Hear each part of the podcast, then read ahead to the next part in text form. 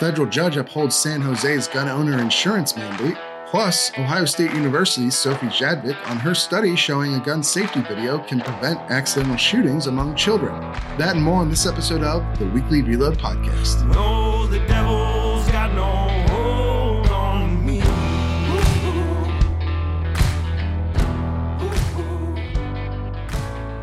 All right, welcome, ladies and gentlemen, to another episode of the Weekly Reload Podcast. I'm your host, Stephen Gutowski. I'm also the founder of thereload.com, where you can head over and sign up for our free weekly newsletter if you want to keep up to date with what's going on with guns in America.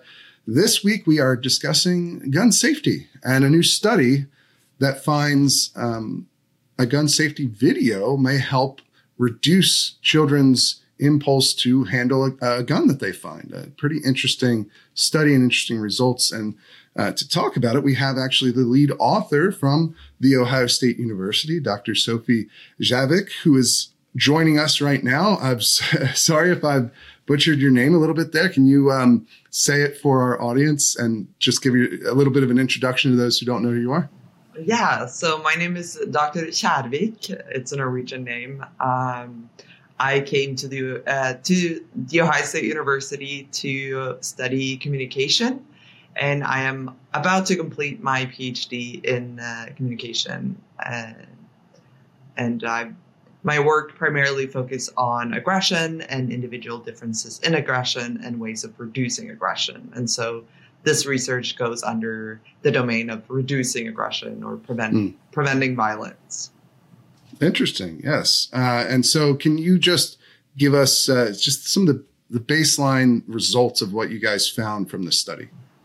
Yeah, so in the study, we found that if kids watched a one minute gun safety video compared to a one minute car safety video that was recorded with the Ohio State Chief of Police, they were more likely to come out and tell us about the guns. They were less likely to pick up the guns. They were less likely to shoot the gun if they picked it up and they were less they held it for a shorter amount of time and they pulled it in general fewer times. Uh, yes.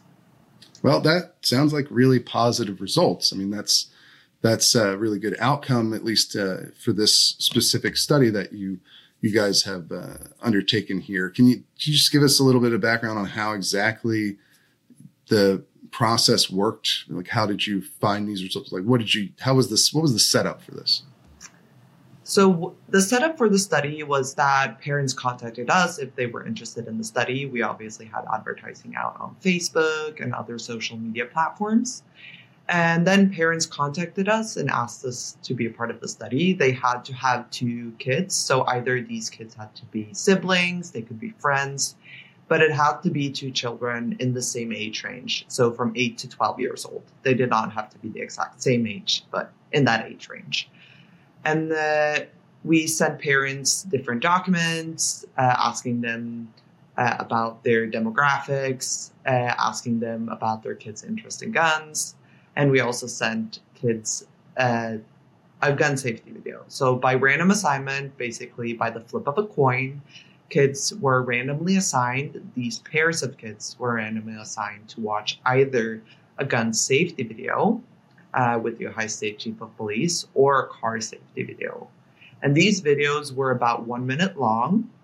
So in the gun safety video, the uh, police officer informed the kids that guns are not toys, they are not to be played with. If they ever find a real gun, they should never pick it up or move it Instead, they should find an adult and tell them about the location of the gun.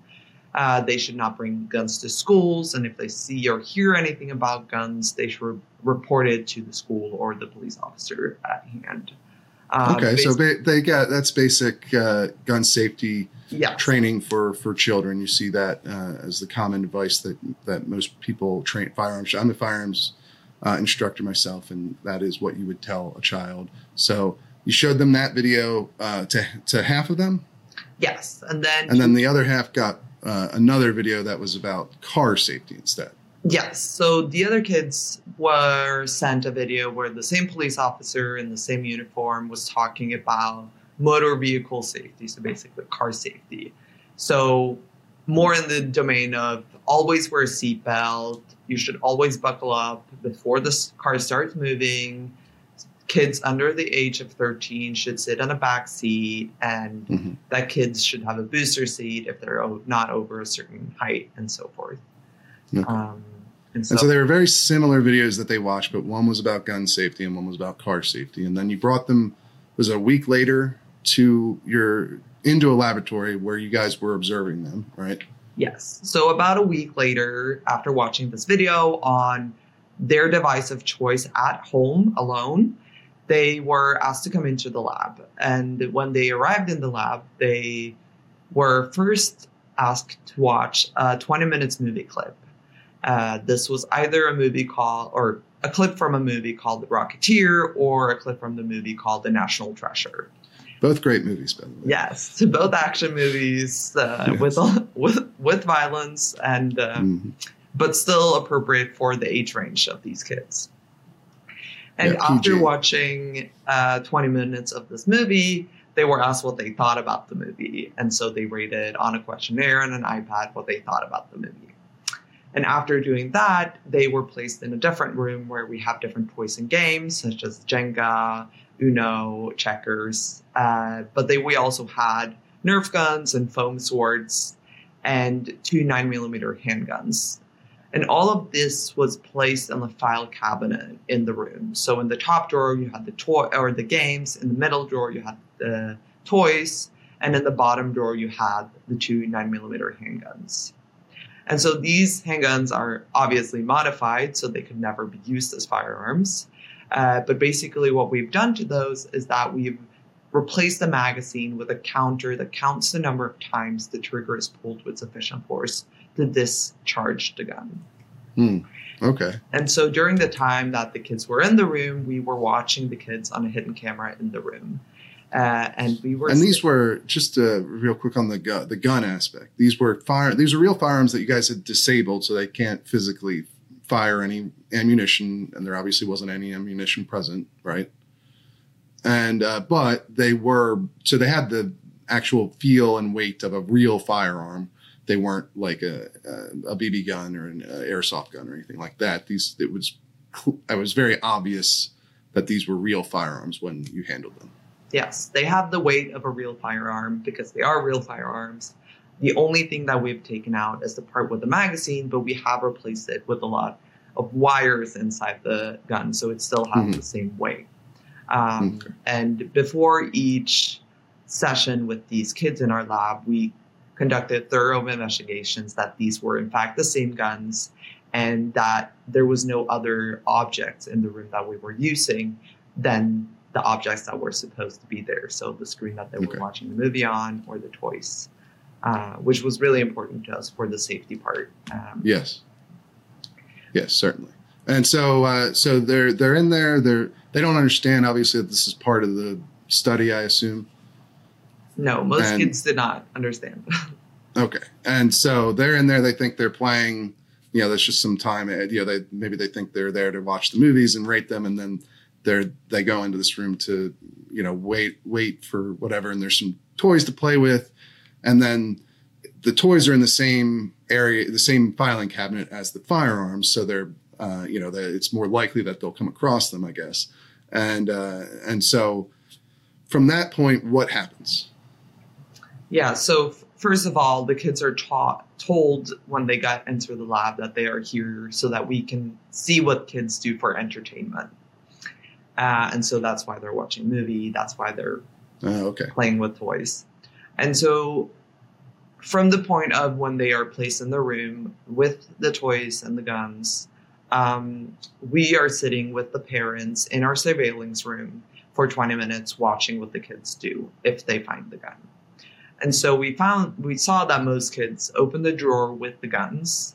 Uh, we also saw that kids either they reacted uh, by staring at each other, and some luckily came running out to tell us about the gun uh, or the guns.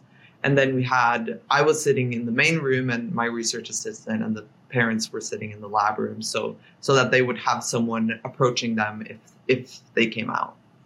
And so when they came out, they would tell me, and I would ask them uh, I would tell them that I would take them away and that, that that they could continue to play. If they did not come out and tell us, which most kids did not, uh, we would uh, we would see what they did during the playtime. And so some kids decided to pick up the guns, uh, and when they held it, they noticed that it was heavy and was surprised by this because it felt like a real gun, and they put it back down. Other kids um, held it for a longer time and were more curious about the gun. Uh, some kids decided to pull the trigger on the gun, um, and some kids decided to pull the trigger quite a few times. Others decided to only do it once and were kind of scared and put it back down. Um, but we also had kids that pulled them up and started shooting at each other and playing with them uh, like it was a toy.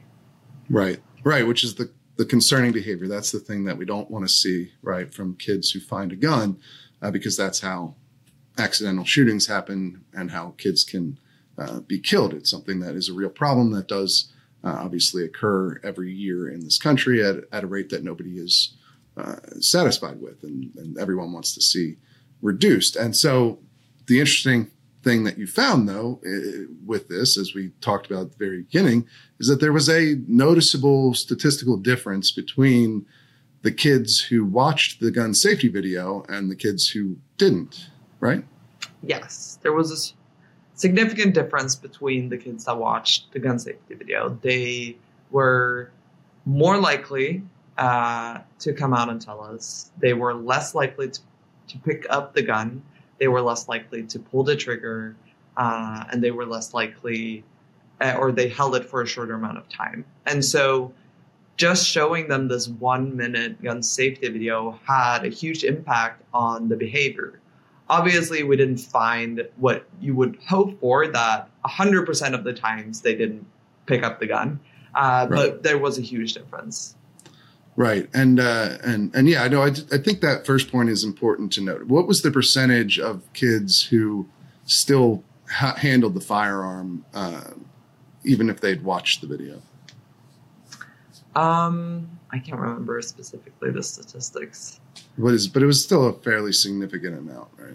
yes there was a significant amount I think it was more than half, if I'm remembering correctly from from reading the study. Um, so know you know, that more than or more than half uh, picked up the gun but i just couldn't remember the difference in the, Yeah. in the specific study That's okay. Um, you know, and we'll, we have a story on our site uh, about this the study, so people can go in and and read those those stats for themselves uh, as well. And you guys have written uh, about it uh, too. Uh, for what was the there was an outlet that you wrote a piece for the conversation, I believe it's called. Um, yes that uh, where you have a little more detail on on the study because obviously the study is in an academic journal and so um, uh, you know you have to subscribe to the journal to get the full thing but but uh, regardless there's a lot more information about about it out there that people can look at the specific percentages of how this went. But the point is that you know it's not a perfect solution right? Uh, but it was something that that is promising that uh, perhaps can be built upon. Um, and you guys had a couple of conclusions or a couple of notes, ideas about why the video was was successful, why it was useful. Can you give us some insight into that? Yes. So I quickly just pulled up to answer your first question. So about 39% of the kids in the gun safety video condition uh, picked up the gun, whereas Okay. about 67% of the kids in the car safety condition picked up the gun. So actually, uh, you know, a majority of kids who watched the gun safety video did not pick up the gun then. Yes. So that is pretty significant. Whereas two thirds who didn't watch it did handle the gun. So Yeah. that is, yeah, I mean, that's pretty big. Uh, not perfect, like you said, but pretty substantial. Um, uh, so what what were some of the reasons that you guys had for why uh, you thought the video was successful in, in getting these kids to to not handle the firearm, not pull the trigger, or, or at least reduce the the number who did? So one of the primary reasons is we had a one minute video and we know that children have a short attention span. And so having a very short video was intentional so that they would actually pay attention to the whole video that we were recording. Um, Another reason is that we had a police officer in full uniform. And we know that children in this age range view um, police officer in full uniform as more authoritarian than others, and they are more likely, therefore, to listen to what they are saying. And so, by choosing a short video with a person that the children would see as an authority figure, uh, we were hoping that they would pay more attention. Okay. Which- so you think that having the, the Ohio State police chief as the person to deliver the message in uniform uh, gave the kids a sense of uh, that they were authoritative in what they were saying and that they should pay attention and and listen to the, what the officer had to say. Yes, it made the message come across as more important than if it was presented to them by maybe their parents. Uh, but Okay. we did not compare parents to police officers, so we only know based on this video, and prior research would need to focus on different people delivering the message. Right, right, yeah. Because because obviously you, you just did the one video, and I'm sure you'd want to see more research in this area to see maybe test out different strategies for videos. Because I know the uh, you guys in the paper mentioned uh, because I think one of the obvious things that comes up uh, from this study, one of the, the sort of obvious points, is that there is a national program that ha- that has a gun safety video for children. It's from the National Rifle Association, right? It's called Eddie Eagle, and um, and obviously the NRA reacted to your study by uh, promoting their Eddie Eagle program, saying that you know it's a similar situation, and um, and so it's evidence that their approach is uh, potentially helpful, right? And I think they they claim to have reached something like 30 million children with their program. And I, as far as I'm aware, it's the only national program of its of its type that is uh, you know something in the vein of what you guys did in this case. Uh, however, you know you guys you did talk about the Ed Eagle program briefly in your study, and you did have a critique based on this. Uh, Eagle is a cartoon character, and so it's a little eagle, obviously. Um, and you think perhaps it could be more effective using your method of having someone in uniform deliver the message. Is that am I getting that right? Yes. So prior research, not our research from our lab, has shown that the effects of the Eddie Eagle video is not sufficient. It doesn't really work. And so, based on that and finding that our video really works, uh, we recommend probably changing uh, the video from having a cartoon uh, to having a police officer in uniform. Okay, so that's perhaps something that um, the NRA or other groups who are looking to replicate this sort of effect that you guys found should consider doing, basically. Yes, I mean they could consider changing uh, their videos. Uh, I know that this is also more of a schooling video that is a longer video uh, where kids watch several videos oftentimes about with Eddie Eagle, uh, and so the the differences between the videos indicates that our video works better. Um, Okay, although you obviously didn't you didn't study that directly because you didn't you didn't show the kids the Eddie Eagle videos. no, But we're that's only basing it on prior Yeah. research showing that Eddie Eagle videos don't work. Okay, okay, so you're that's based on other research that that you weren't involved in, but Yeah. and and this study, just to be totally clear, did not compare Eddie Eagle to the Ohio State University video or uh, police chief video. It just um, you're just basing that off of what you think worked in your video, basically. Yes, we're only Okay. talking about why we think our videos worked uh, compared to why other research has said that other forms of delivering a safety message doesn't work. Okay. Um, because I also there's also uh, I guess the factor of uh, the age groups involved because Eddie Eagle to me you know I don't I'm not sure exactly I, I mean I guess they're trying to hit a, a wide swath of uh, children perhaps starting younger than eight years old and maybe that's why they went with the cartoon uh, character instead of a police officer but um, you know your your study focuses specifically on that eight to twelve year old which is a little more mature uh, age group, obviously, and um, so I, wonder if there's perhaps an effect there as well. Um, but uh, you know, that stuff I guess will be, need to be ferreted out in future research uh, because because their study doesn't directly address all of those questions, obviously. Yeah, we will need to test other age range as to see if the effect is persistent across age groups. Um, yeah. Right.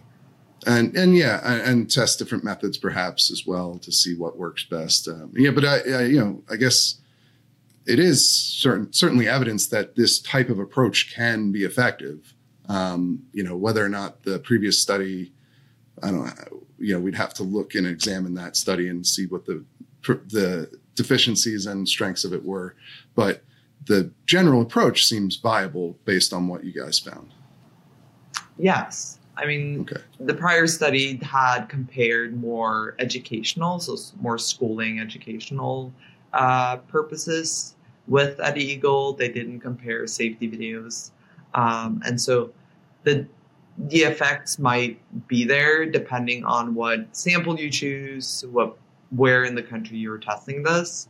Um, and I cannot speak to the effectiveness of Eddie Eagle. I can only say that prior research has shown that it isn't as effective, and our research shows that our method is effective.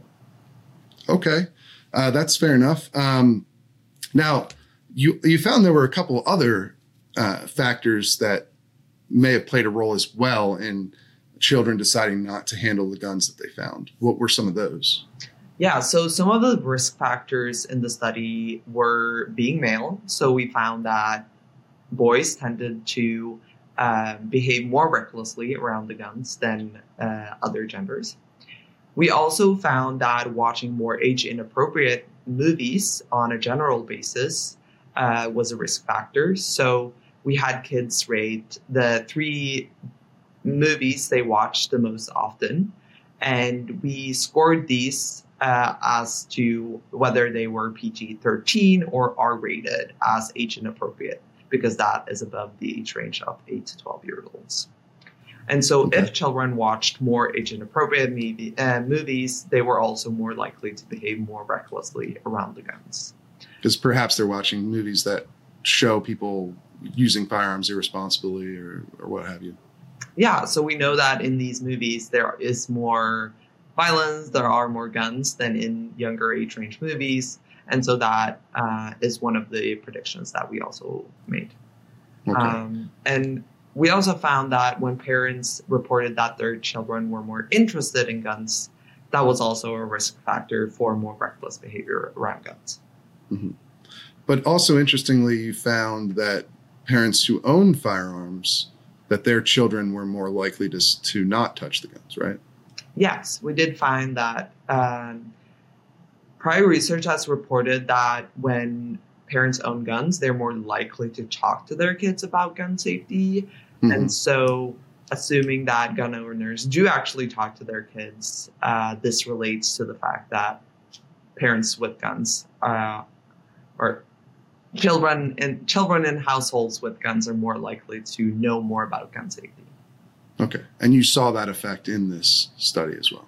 Yes, we did. And same for if they'd had prior firearms safety training of some sort. Yes, so if uh, kids had previously taken a firearm safety course or watched a firearm safety video, they were also less likely to behave recklessly around the guns. And a third and final of the protective factors was having negative attitudes towards guns. And so, Hmm. if children said that they didn't think guns were cool or they didn't want people in their neighborhoods to have guns because they didn't like it, uh, they were also less likely to behave recklessly. Interesting. Interesting. Um, okay. I mean, a lot of that sort of follows, right? If you, um, uh, hopefully, if they've had firearm safety training, they're less likely to to use a gun irresponsibly if they come across it, and and hopefully, if their parents own guns, they're teaching them not to do that, and and perhaps that's having an effect. It sounds uh, to some degree like maybe uh, some of the focus should be on uh, trying to help parents of who don't have firearms of their own um, because you know the, the Associated Press found, I believe, is 46 percent of Americans report having a gun in their home. So even if you don't have a gun in your home, you your children's friends uh, their homes may have guns, and so it's. Uh, I mean, one of the takeaways to me, at least, sounds like uh, for for parents who don't own firearms that perhaps they should still consider getting their children some sort of gun safety training, whether it's this video or some other form of gun safety training. Yeah. So one of the things that we know is that only 40% of people that have guns actually have them secured. And so if you have a child that you haven't talked to about gun safety because you don't have guns or you're not wanting them to be exposed to it, so you're not talking about it, you're trying to prevent it, you're trying to avoid that uncomfortable conversation with your child, and they go over to a friend or someone from school, and you don't know as a parent what is in those and those parents' homes. And then your child might come across a firearm in that house and pick it up. And that is out of the parent's control. And so if you had talked to your child about gun safety that could prevent them from picking up the gun and maybe make it more likely that they come and tell you as the police officer in our our video is encouraging. Uh, but if there's no education on gun safety the child might pick it up because children are naturally very curious. Right. And you also talked about, uh, I guess, scripting um, in, in, the study as well. This idea that what children see performed uh, is something that they might repeat, I guess, essentially sort of monkey see, monkey do sort of thing here. And um, so I guess that was part of the reason that you, maybe you showed them these movies that had uh, violent aspects to them. Um, and and then also might be one of the reasons why having the police officer demonstrate gun safety to them uh, or, or, give them a script of what they should do if they find a gun helped, right? Yes. Yes. So we were in our study, in a way, testing whether the police officer would actually compete with the National Treasure and these action movies that kids are often watching. And so we know that children are very often exposed to media uh, that children are sitting on their iPads or in front of the TV a lot of the time. And we know that they're often then exposed to violent media because there has been an increase in violent media. Um, and we also know from research and from theories that children are likely to imitate the behavior of the role models that they have. And so movie characters become often become uh, role models for children. And so we're trying to counterbalance or counteract that with having a police officer that might serve as a different role model of safe behavior instead of unsafe behavior. Right. And you found that that it did in fact work. Yes, we did. Okay. And uh, just some more, uh, I guess, limitations of this study. Uh, so you you obviously were working on a pretty short timetable here. The, they watched the video a week before they went uh, to your lab and and uh, were presented with the firearms. That's a pretty short period of time, so you don't know exactly how long this effect might last.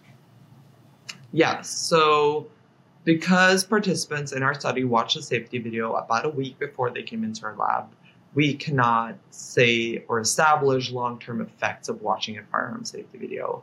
And more longitudinal studies are needed to make those uh, conclusions. Hmm, certainly. And um, the other uh,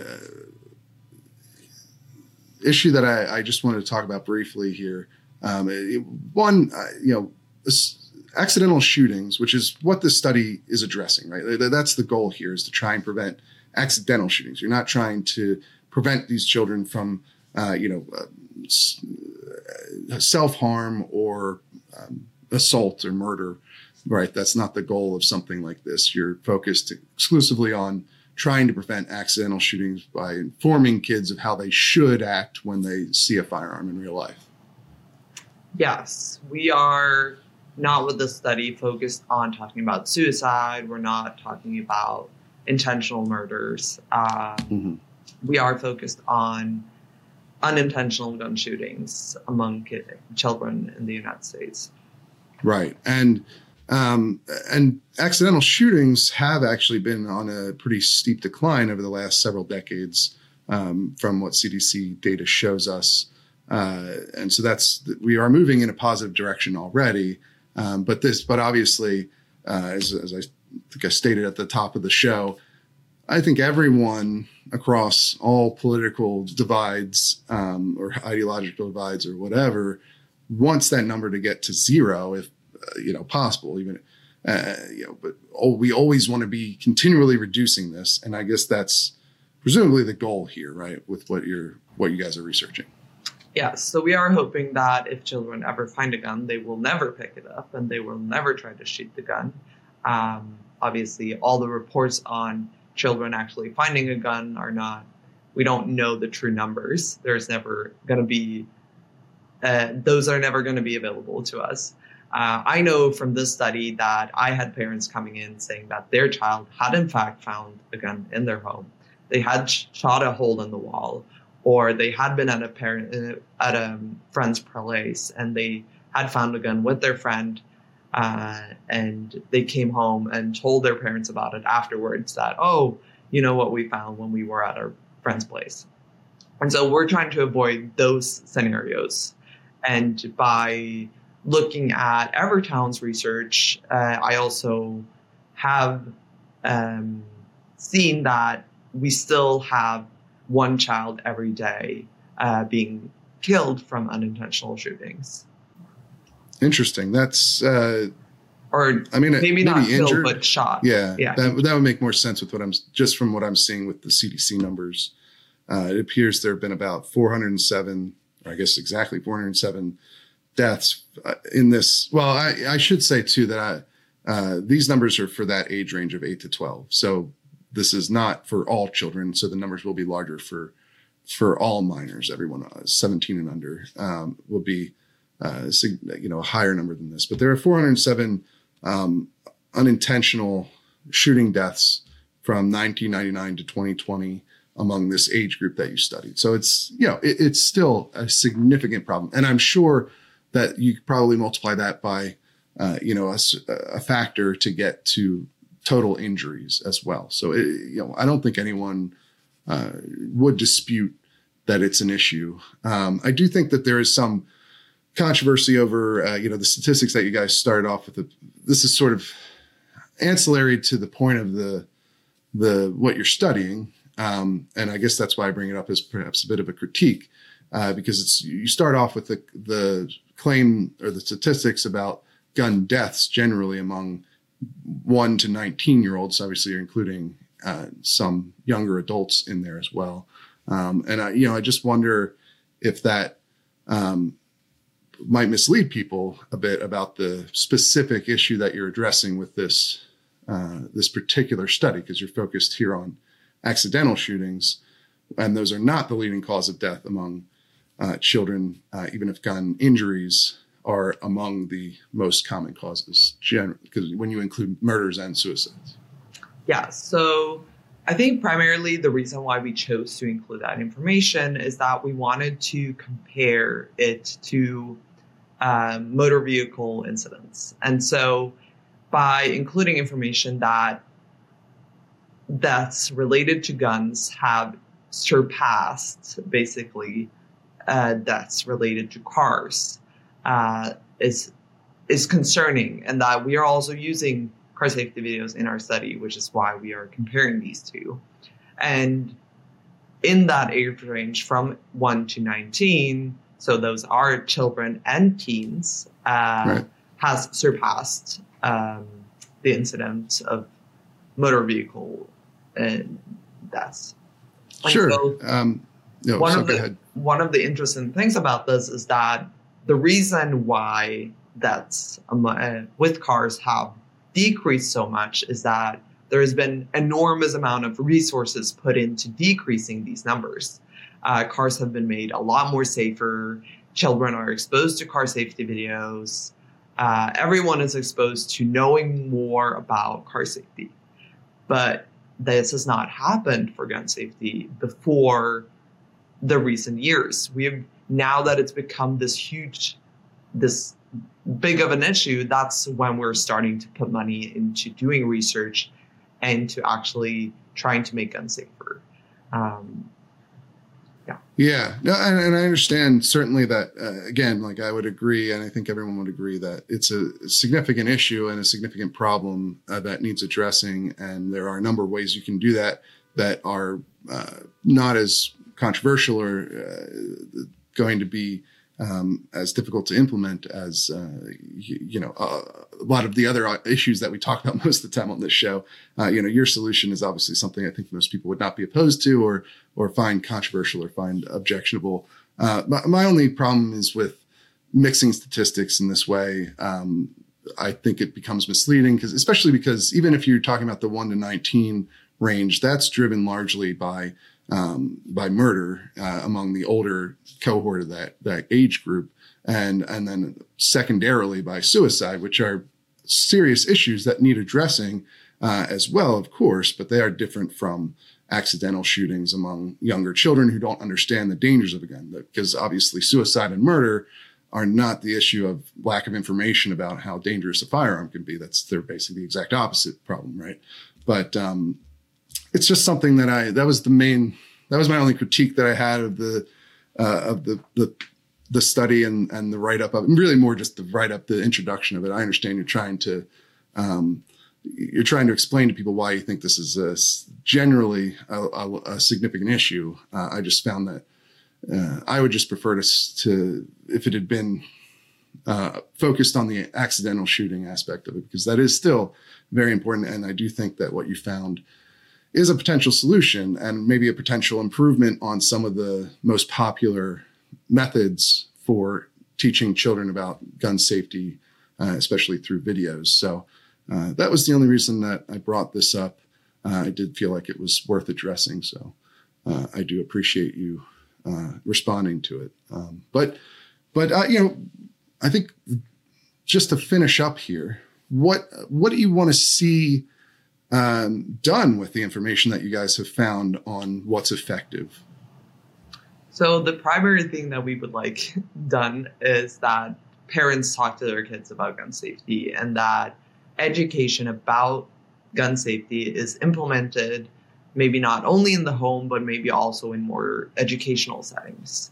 Okay. Uh, and another schools thing that- or schools, yes, that would be a huge step forward. Uh, that children are actually talked to about not only what they should do if there is a mass shooting at their school, but what they should do if they ever find a gun. Uh, another thing that we obviously want is that people that own guns uh, lock up their guns. Yeah, certainly. Um, you got keeping your firearms away from uh, any unauthorized user, especially a child, is extremely important.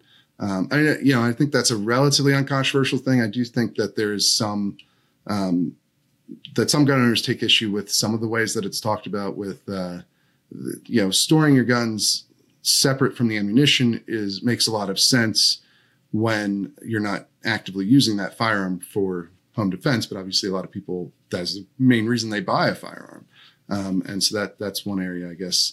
Uh, I guess the other thing that I would uh, um, just as a, a brief mention, why why do you you see this a lot with researchers, right? This uh, the the idea that safe storage necessitates that all the guns be unloaded, even if they're locked away. Uh, do you have like a is that something that you think there's any room for compromise on in the the, the um, research community compared to the gun owning gunning uh, sorry gun owning community? I think if you're opposed to locking up the ammunition separately from the gun, at least lock the gun up. Hmm. Uh, it's better than nothing. Yeah. I think, obviously, At least one gun. I think most people would want one gun that they can, you know, if you have multiple guns and you have children around, yes, absolutely lock up most of them separate from the ammunition. But most people are going to want to have a firearm uh, uh, available to them, not to their children, but to them for home defense in the case of that they need it. Uh, which is where you get that sort of. Uh, I'm, I'm like, I don't know if this is. I see this advice a lot. Is all I mean, And I don't know if um, how much the research community has grappled with this idea because it's a very core idea for a lot of gun owners, right? Yeah, I think for me, growing up in a country where this is not an issue at all, uh, where we definitely, if you have a gun, uh, it's against law to not have it separately from the ammunition. Um, but I think, I think if you are in the situation where you need to have your gun next to your pillow in case someone should break into your house, then I don't think there would be that much of a difference if you were to reach under your bed and have to put on a fingerprint to get to that gun. Oh yeah. Or if you had to reach under your pillow. And I don't think most there people- steps that yeah. do. Yes, certainly. I, I don't think most gun owners would say they shouldn't have the gun locked away inside, you know, especially if you have children, right? If, if it's, uh, you know, for me, I'm, I, I have a gun here behind me on the wall. Obviously it's not, I, I don't have children that ha- that are coming into my apartment. Um, and if I did, I would lock the guns away. But, um, but I think most people would agree that yes, you can lock the gun up. It, they just wouldn't want to have the gun unloaded because then you'd have to, uh, in a case of emergency, you'd have to go and uh, slows down your response is the idea. Uh, and that's, I think, what people, that, that's why I don't think there's a huge gap there between what a lot of gun research, gun violence researchers say and what a, a lot of gun owners say on this particular point. Um, you know, it- it's just, we, most gun owners, I think, would want the gun to be uh, useful, right? If they needed it is is I guess the, the main thing I'm getting across. I don't want to get us too sidetracked though on that. No, Um, I think most researchers are giving you the recommendation of the ideal situation, uh, Hmm. saying that ideally you should have the ammunition locked up separately from the gun that is also locked up. Uh, we know that ideally uh, is the golden standard, and that is what we're trying to push forward. Um, but we also I know that many researchers that study gun violence would also like to see that there's no guns. And so uh, I think a compromise or a middle road would be to have it locked up at least. Because we Hmm. still know that less than 50% of gun owners actually have them locked up. Right. Uh, okay.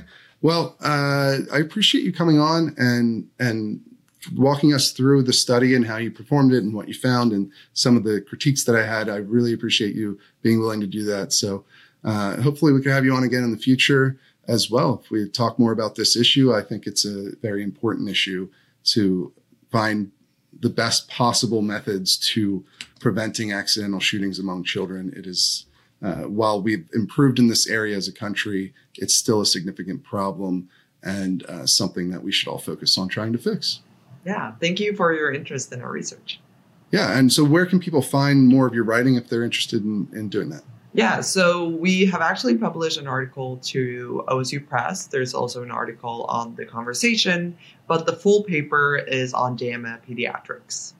Okay, wonderful. The conversation that was the publication. I meant earlier. I think I said the covenant or something. So the conversation. That's where people should go and read uh, your write up of it if they'd like to. But uh, and hey, uh, buy the paper too. I don't know how that works for academics, but I assume that's uh, helpful for you for people to subscribe to the uh, to the journal that your your work is published in. So uh, yeah, consider doing that as well. But thank you so much for joining us. We're going to head on over to our news update now. All right, ladies and gentlemen, welcome to the weekly news update. I'm contributing writer Jake Fogleman, joined, of course, by Reload founder Stephen Gutowski. How you doing this week, Steve? I'm doing pretty good. How are you, Jake? Doing pretty good. Can't complain. Nice. Uh, did you do anything fun over the, the last week here? You got any plans for the weekend? Uh, yeah, last weekend I, I was able to go to the range. I s- still haven't eh, been able to shoot my new Garand that I showed off a couple weeks ago. I, I had to go to an indoor range because the weather was pretty bad last weekend. So They don't you Indoor- shoot the rifle. you can you range? can, but I always feel bad at just you know blasting a thirty six in an indoor bay next to some poor person just trying to shoot their pistol. I always feel feel kind of guilty about that. So so I just shot handguns, but I'm I'm still anxiously awaiting my opportunity to to go shoot that thing. Yeah, yeah, that'll be fun. Um, maybe this weekend. Yeah, if the weather cooperates, we're looking. It's been just such a rainy year in Denver. Here, we've actually I saw a headline. We've been rainier than Seattle for like the first time Mhm. ever in Denver, Colorado, of all places. So it's just it's just Wow. been tough to get out there to the outdoor range like I like to. Yeah, it's been really smoky here all summer, thanks to Yeah. Canada. Those dang But, uh, Canadians. Yeah, there's. Uh, we should cut that place off and That's push right. it out into the into the Bugs uh, Bunny. push it up into the Arctic. Is it the- It's the Arctic up there, right? Yeah, Yeah. The Arctic. The Antarctic is the bottom. Anyway, I had uh, my own adventures over the weekend, as I mentioned uh, on last week's show. I did my uh, my charity. I guess I, I should we should mention this is we're filming on Thursday, so I know this this comes out Sunday and then Monday. What I'm talking about, I guess, two weeks ago at this point. Uh, by the time you guys are listening to this, but uh, yeah, I had my charity shoot for Homes for Our Troops, which you guys should look up and consider volunteering or donating to them. They they build specialized homes for uh, wounded veterans, so uh, make sure that you check them out. By the way, but the that's uh, the winner Carter had uh, you know he, he paid a good amount of money to this charity, which is I always want to make people feel like they got their money's worth out of it. So we went up to the, the farm. We we went to a friend's uh, private range, and they had a lot of great steel to shoot. They had a Texas Star and a dueling tree and and a bunch of stuff, and brought all you know every gun that that you could imagine for my collection. I brought my Sears Ghost gun, which is always a fun one. It's a semi-auto shotgun that Sears Roebuck made, the department store, and uh, was before uh, '68, so there was no serial number on it because they weren't required back then. Not as long ago, you know, not that long ago, right? People don't realize this, but um, you know, before the Gun Control Act, you you could uh, you could totally buy a gun with no serial number on it. There was no no issue like it is today, as um, I'm, well, I'm sure we'll mention here in a moment. But uh, anyway, you know, brought that, brought my um, 1911 that's Cerakoted to look like a P51 Mustang. Um, you know, all my other guns, my 320 X5 with the the Romeo Dot and the um, X the 65 X macro with the other Romeo Dot. Um, and you know, uh, just all kinds of, of firearms, and we had a lot of fun shooting and and uh, just hanging out for the day. It was hot and it rained a little bit, but didn't didn't ruin the fun at all. Um, and then this week, I have a uh, you know the Friday before this episode comes out, I've got uh, range day with the National Journalism Center. So um, we have a, an intern from there uh, who's done a lot of good work for us so far this summer. But uh, now I'm going out to the range in, in Loudoun County. So the first my first time at this new range they've got out uh, west here in, in Northern Virginia. It's called XCal. It's like a like a high end range with the, combined with like a CrossFit type of gym. I don't know. It Interesting. seems interesting. Yeah, it seems like a nice facility. So it'll be my first time. It's like an hour away, unfortunately, but so I have to get up early to do that. But that's actually why we're filming today. Normally we film these on on Friday, but I'll be out there showing uh, these journalism interns uh, some of the basics of firearms reporting, some of the significant issues that come up, trying to give them a, a base level knowledge on this stuff so they can be better reporters if they have to write about firearms in the future. And then they'll actually also, of course, experience shooting the guns. You know, sort of if you're going to report on basketball, you should probably shoot some hoops occasionally Right. uh, or at least once in your life. It's sort of idea, I think, here. Uh, you don't have to, I, I don't care what their political beliefs are on these things. I just want them to be informed and uh, educated and have some some foundation of knowledge before they go out in the world to report on this. Sure. Yeah. No, that, that should be awesome then. Give give everyone a chance to, like you said, at least have some experience with firearms before they uh, go out there and, and write for a living, which is which is really important and sort of the driving one of the driving forces behind what we do as well. Try to give people information about a subject with you know from a position of expertise rather than speculation. So that's awesome. Yes, informed and independent. That's the other part of. We got the sane. Uh, sorry, the sober, serious, sane, sane and sober. That's uh, active self protection. Which, by the way, if you haven't checked out their podcast, you totally should. I do the news up, news update for them, but they have a new uh, person who's involved in an actual self defense situ- situation each week on to discuss what happened with them. Uh, if you ever seen active self protection videos on YouTube, it's kind of like taking one of their videos and talking to the person who was involved in it. That's really cool. But yes, sober, serious, but also informed and independent is the other half of our motto here. So um, that's what I'm trying to impart for these these up and coming reporters, and I think it's gone well the last couple times we've done it, and I think it'll go well again this time. Yeah, that should be awesome. You'll have to give us an update next week on how it went.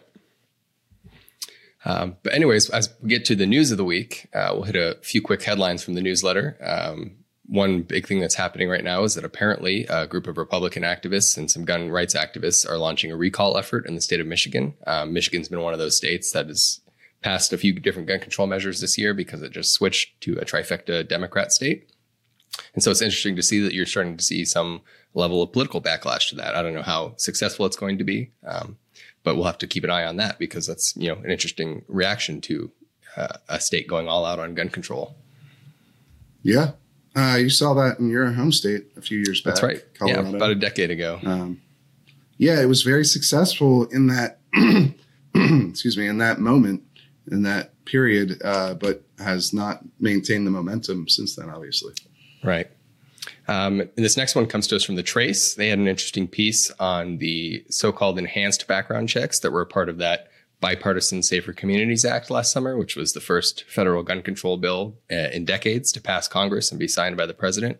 Uh, and they're claiming that the FBI has informed them that around 253 people in the 18 to 20 year old age range were denied background checks that otherwise that they say at least otherwise wouldn't have been flagged by the system and so they're painting that as right. evidence that this new system is is having some efficacy yeah it's interesting that that was about point 2% of the background checks for that age group, according to the FBI. They, they ran like 116,000 in this time period that they're uh, giving information to the trace about.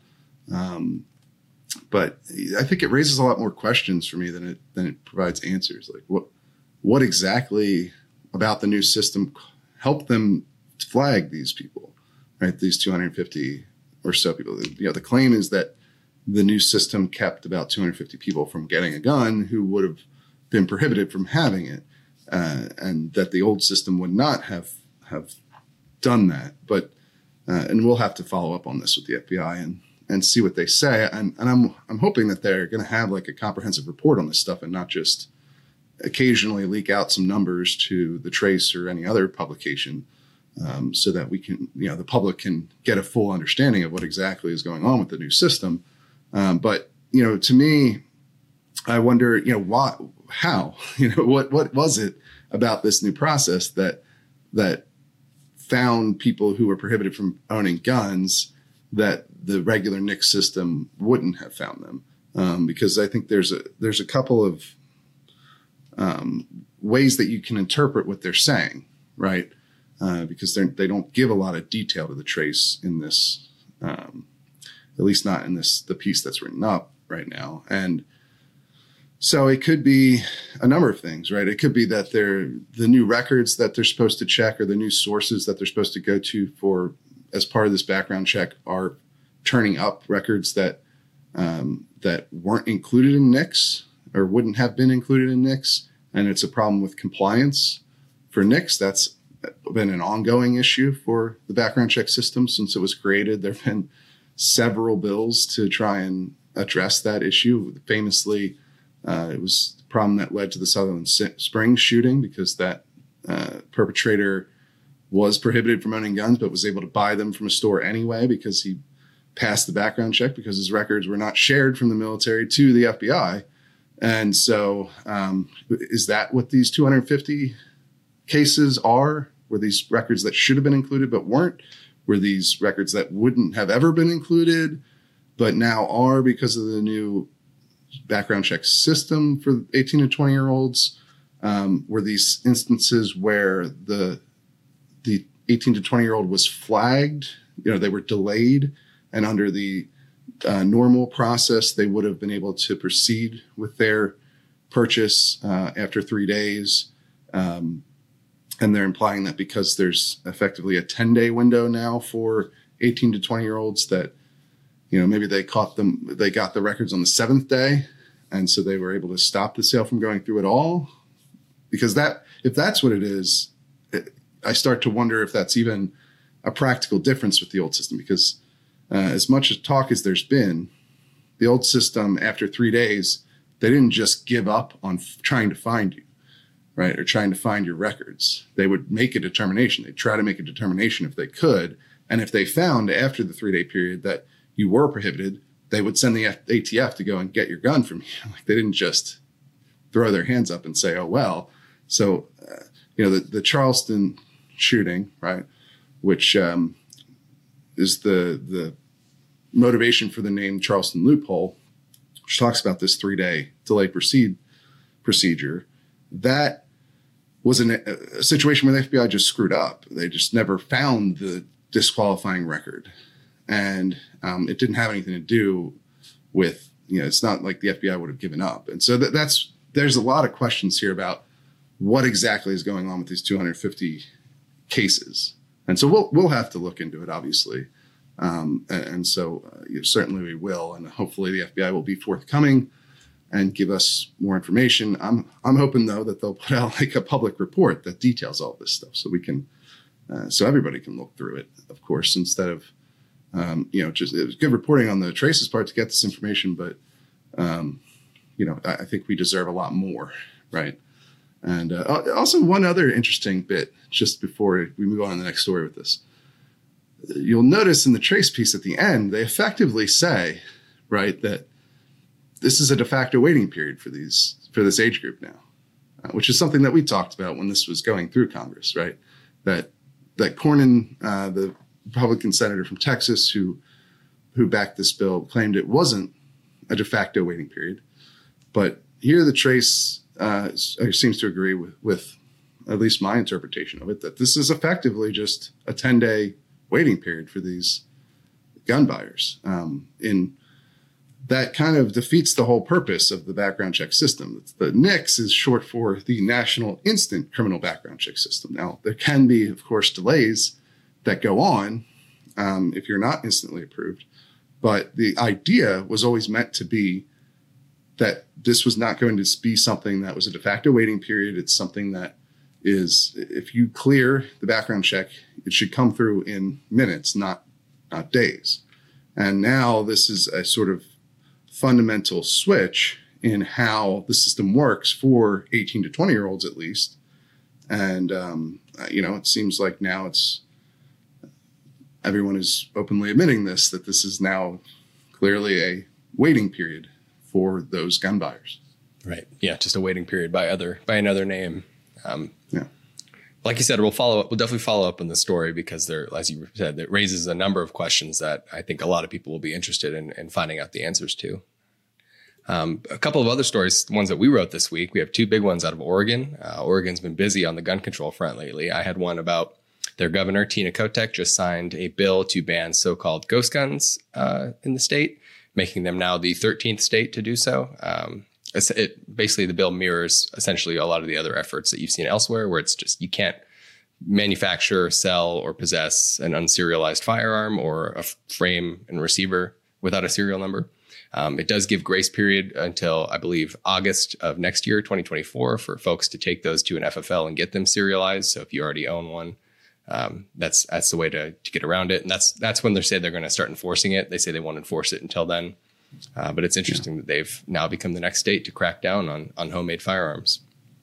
Yeah, and you know, it's uh, the other thing that's interesting about it too is it seems to be based off of the federal rule that the ATF made, which has just been struck down as um, Yep. there's just been tossed right as uh, violating the Administrative Procedure Act. Basically, that the ATF didn't have the power to do this um, because that whole idea of taking the gun to an FFL to have it serialized comes from the ATF's rule, and now the ATF's rule isn't um, going to be likely in effect. I, mean, I think there was a, there's an administrative stay placed on it for like five days to allow them to appeal that decision, but the the longer stay was denied um, by the the judge in that case. So depending on how the Fifth Circuit decides to handle it, that appeal, um, it's unlikely that that that rule is going to remain in effect for much longer. And uh, so you know you're going to see this Oregon situation where they're trying to use a process from a, a federal rule that isn't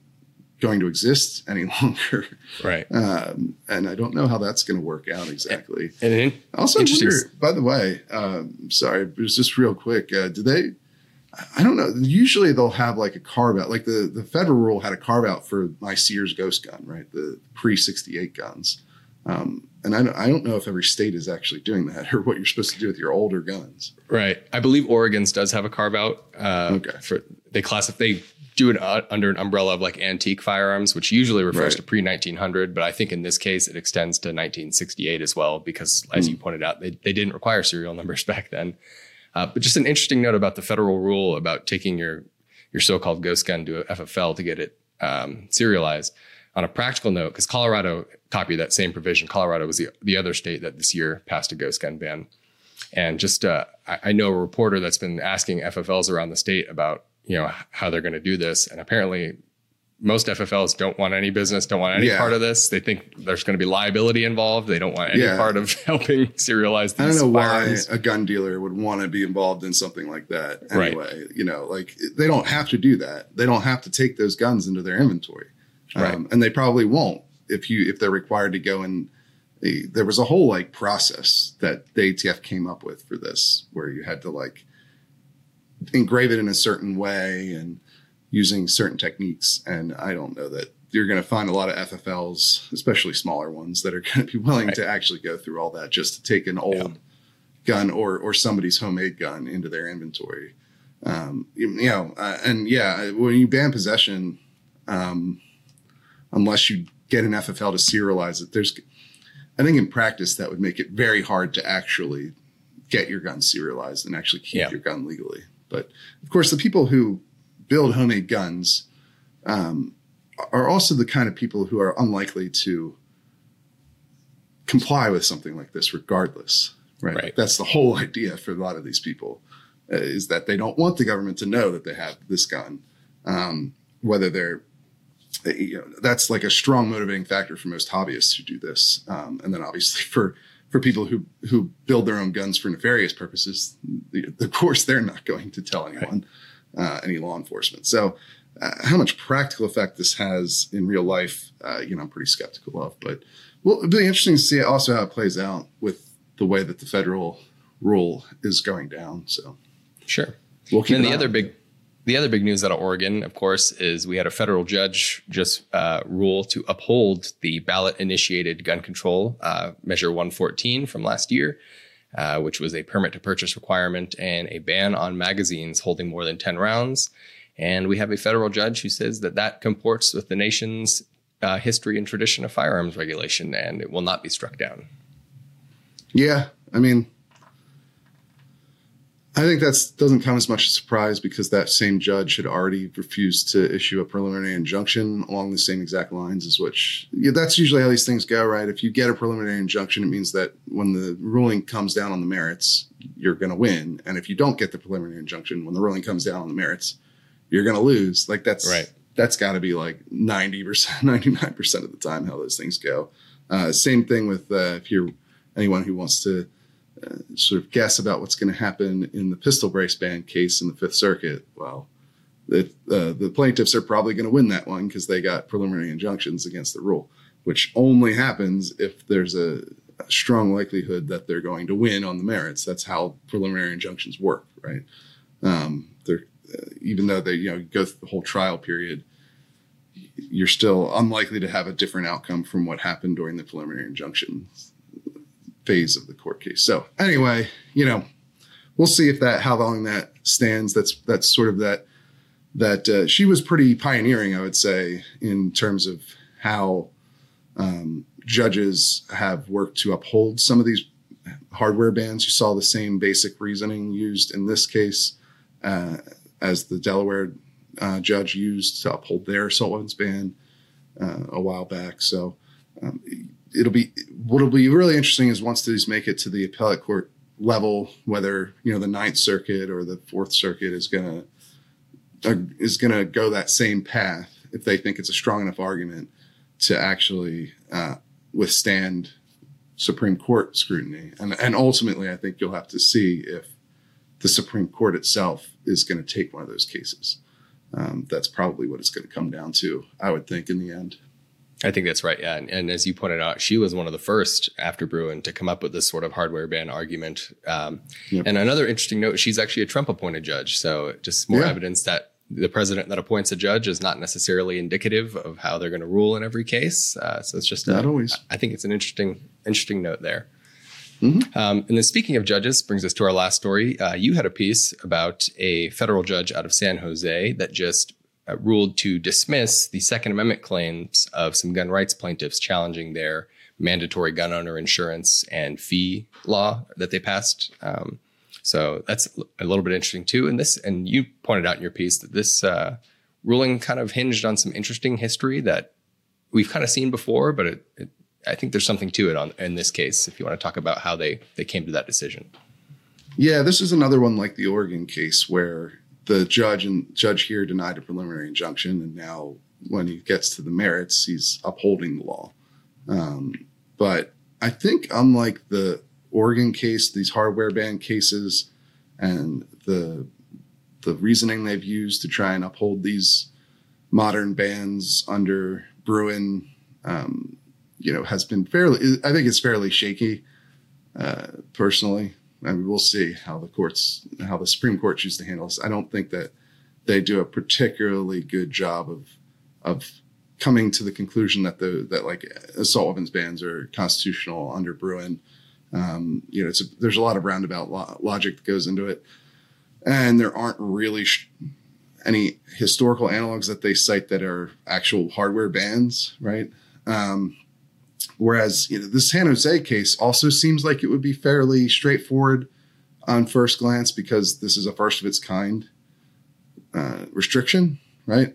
You can't own a gun, or uh, I mean, no. It's a, this is the other thing too is that San Jose has kind of walked back a lot of this ordinance and and and said that it's not what it was when they were passing it. Right? The, the idea of this was like basically you couldn't own guns unless you buy this insurance or you couldn't own guns unless you pay this fee to this nonprofit there to fight gun violence um, or deal with the effects of gun violence uh, to try and make the whole idea was like oh make gun owners pay for the effects of gun violence um, because every gun owner is responsible for criminal uh, behavior apparently uh, is the is the thought here. Uh, but regardless, they've really walked that back a lot. You know, now now they're saying, you know, you need, you don't need insurance to cover potential criminal acts that you might commit because well, you can't legally buy insurance like that.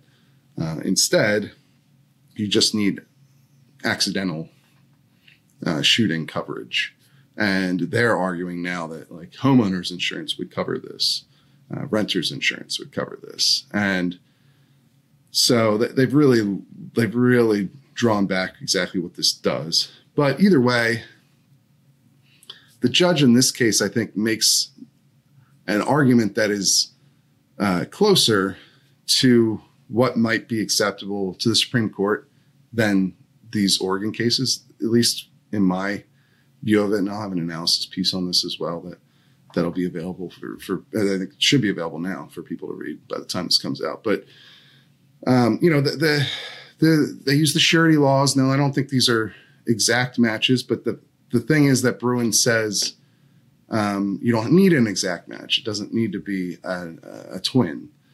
Um, and, so, like, at least they're in the same realm of insurance-like products, because that's you know, a surety is kind of a type of insurance. Now, it was spec- it was meant to be specific to somebody who was accused of being a danger for a specific reason, not just general uh, gun ownership. Or and and it was also related to gun carry, not having guns in the home. So there, I don't know that it works completely, but it is closer, I think, in a lot of ways to uh, what uh, what what the court is actually looking for in terms of Bruen uh, and, and historical analogies. So I, I think this at first glance seems obviously like it wouldn't withstand Bruen scrutiny because this is a brand new concept that hasn't existed before. No one's ever tried to force people to buy insurance to own firearms, um, just to have them in your house, but uh, or pay a fee to a, a, a nonprofit just to own a firearm. Um, but at the same time, you also did see uh, not the majority, but Robertson, Kavanaugh, and the concurrence noted that for gun carry, you can require a permitting uh, regime as long as it's shall issue and the fees aren't exorbitant. And so this fee is going to be like 25 bucks, I think. And they, the court effectively put gun carry on the same level as gun ownership. So if you, things you can require for gun carry, you may be able to require for gun ownership as well. Um, so that's where, you know, depending on the way this is implemented and the way the amount of money involved, they may, you know, you may see this as something that gets further um, or is at least a better argument than what some of these other uh, judges have used to uphold things like hardware bans, if that makes sense. Right. And I, you know, and I think it's interesting, like you said, we'll have to see once this ordinance finally flushes out, you know, whatever 18 months since it's been since it was passed. But because now other states yeah. and other jurisdictions have kind of copied San Jose. They were the mm-hmm. first, but now the state of New Jersey, for example, in their big Bruen response bill added an insurance requirement that also includes carry insurance, not just home ownership insurance. So it's just interesting to see, you know, I, am sure that will be challenged once that actually takes effect. Um, and it will be interesting to see if the legal logic holds from this that sureties become the yeah. analog that gets used. I don't know. Like like I said, I don't I don't know that this all really follows, um, right? Or that it's a is really a perfect match. Also, you'd have to show that the, the other issue that I think this argument runs into is that um, you know at least with the hardware bans, they have tried to make an argument about how there's a modern problem caused by you know technological development. So mass shootings, whether this argument works or not They've tried to make they've, they've actually articulated an argument here because Bruen, uh, basically Bruen says if it's if it's a condition that existed at the founding, then you know in order for the modern restriction, modern law, if they're trying to uh, address a, a condition that existed during the founding era with a modern law, then that modern law has to be uh, analogous to founding era gun regulations.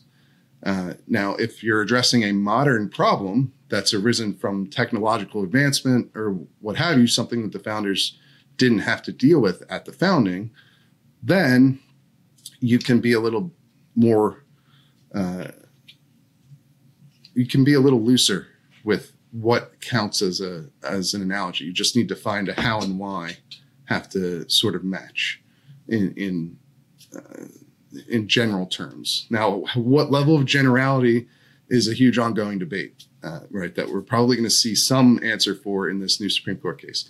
But uh, th- that's probably the weakest part of this San Jose ruling is that, you know, is gun violence generally, which is what they're trying to, or accidental shootings, that's supposedly what they're trying to address with, um, with the insurance mandate. And then, uh, gun violence generally is what the fee is trying to address. Were those things are those things modern creations? Like the the founders founders not have to deal with either of those? I think that's going to be harder to um, harder to a harder hurdle to to cross for this sort of uh, reasoning the judge uses because there certainly weren't any actual like insurance requirements for owning a gun or fee payments to a nonprofit to deal with gun violence during the founding era. Uh, and of course, this judge, I will note too that there are also First Amendment claims for the, the fee thing because the, the government's forcing you to pay a nonprofit uh, that you may not agree with the message of and the sort of uh, compelled speech argument there. And the judge didn't dismiss that claim. Um, he said basically you can't can't determine it because they haven't actually set up this whole system, this fee system, because there's no nonprofit that wants to do this yet. So um, those claims might still also be successful down the line, even under this particular judge. But either way, I think it's it's something that on the surface would seem pretty straightforward. Uh, this law is not going to work under Bruen, but when you dig down into the legal reasoning, it's not as um, it, it's something that I think could get more traction than people might expect. Yeah, I think that's right. But we'll have to we'll follow it for sure. Yep, but that's all we got for this week. Um, so make sure you like and share and comment and review and do all the things that that you can to help us grow the podcast. Uh, we're in the sort of uh, the dull days of the dog days of summer here in a non-election year, so um, you know it's it's there's less attention than normal. So anything you guys can do to help grow the show is going to help us uh, as reporters here at the Reload, and then of course um, you can help us directly by joining the Reload, buying a membership. That's how we fund our reporting. We are completely independent, as I mentioned earlier. Uh, we don't have any corporate backers or billionaires bankrolling us. So it's our members who keep the place going. Um, and so if you want to help do that, you can check out our membership options over at the Reload today. But that's all we've got for you. We will be back again real soon.